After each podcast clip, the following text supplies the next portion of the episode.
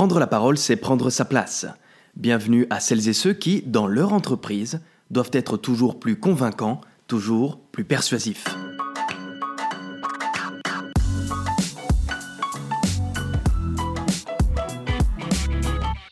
Il y a de ces subtilités dans la langue française qui méritent toute notre attention. Dans cet épisode, vous allez apprendre à opérer une différence qui devient essentielle aujourd'hui, la différence entre le verbe questionner et le verbe interroger. Mesdames et messieurs, qui interroge dans la vie? Il y a les policiers, les enseignants ou encore les conjoints suspicieux. Ce qu'il faut comprendre avec le verbe interroger, c'est qu'il induit une réponse déjà connue par l'émetteur, à tout le moins soupçonnée. Si le professeur interroge, c'est qu'il teste les élèves en fonction d'une réponse déjà connue. Si le policier interroge, c'est qu'il souhaite coincer l'accusé en fonction d'une réalité soupçonnée. Avec le questionnement, c'est tout le contraire. Qui questionne dans la vie? Les enfants questionnent, les apprentis questionnent, les innocents questionnent. Pourquoi? Car le questionnement induit un apprentissage. Il y a une recherche de compréhension avec le questionnement. Mais alors pourquoi un manager ou un cadre comme vous euh, doit maîtriser cette différence?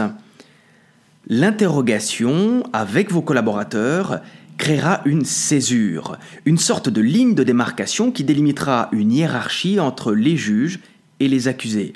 En tant que manager, vous induisez que vous savez et donc vous induisez que les autres ne savent pas.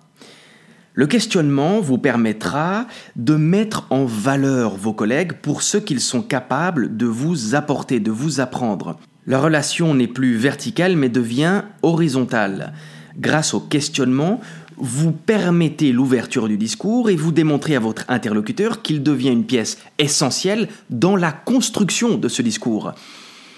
Alors maintenant, au lieu de dire à vos collaborateurs Ne pourriez-vous pas modifier l'offre pour la rendre plus attrayante?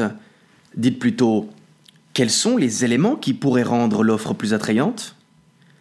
Au lieu de dire à vos collaborateurs N'auriez-vous pas envie de prendre vous la responsabilité de ce projet? Dites-leur plutôt quelles seraient vos motivations à choisir ce projet spécifiquement plutôt qu'un autre? Et enfin, au lieu de dire à vos collaborateurs ne pensez-vous pas que l'offre est trop chère, dites-leur plutôt quels sont les éléments techniques de l'offre qui justifient son prix? Avec cette série d'exemples, vous l'aurez peut-être remarqué que l'interrogation est souvent accompagnée d'une négation. Ne vous méprenez pas, cette négation n'est qu'un apparat. Bien souvent, elle est juste là pour déguiser l'autorité de celui ou celle qui parle. Comme à chaque épisode, pour conclure, je vous demande de vous équiper d'une feuille de papier et d'un stylo.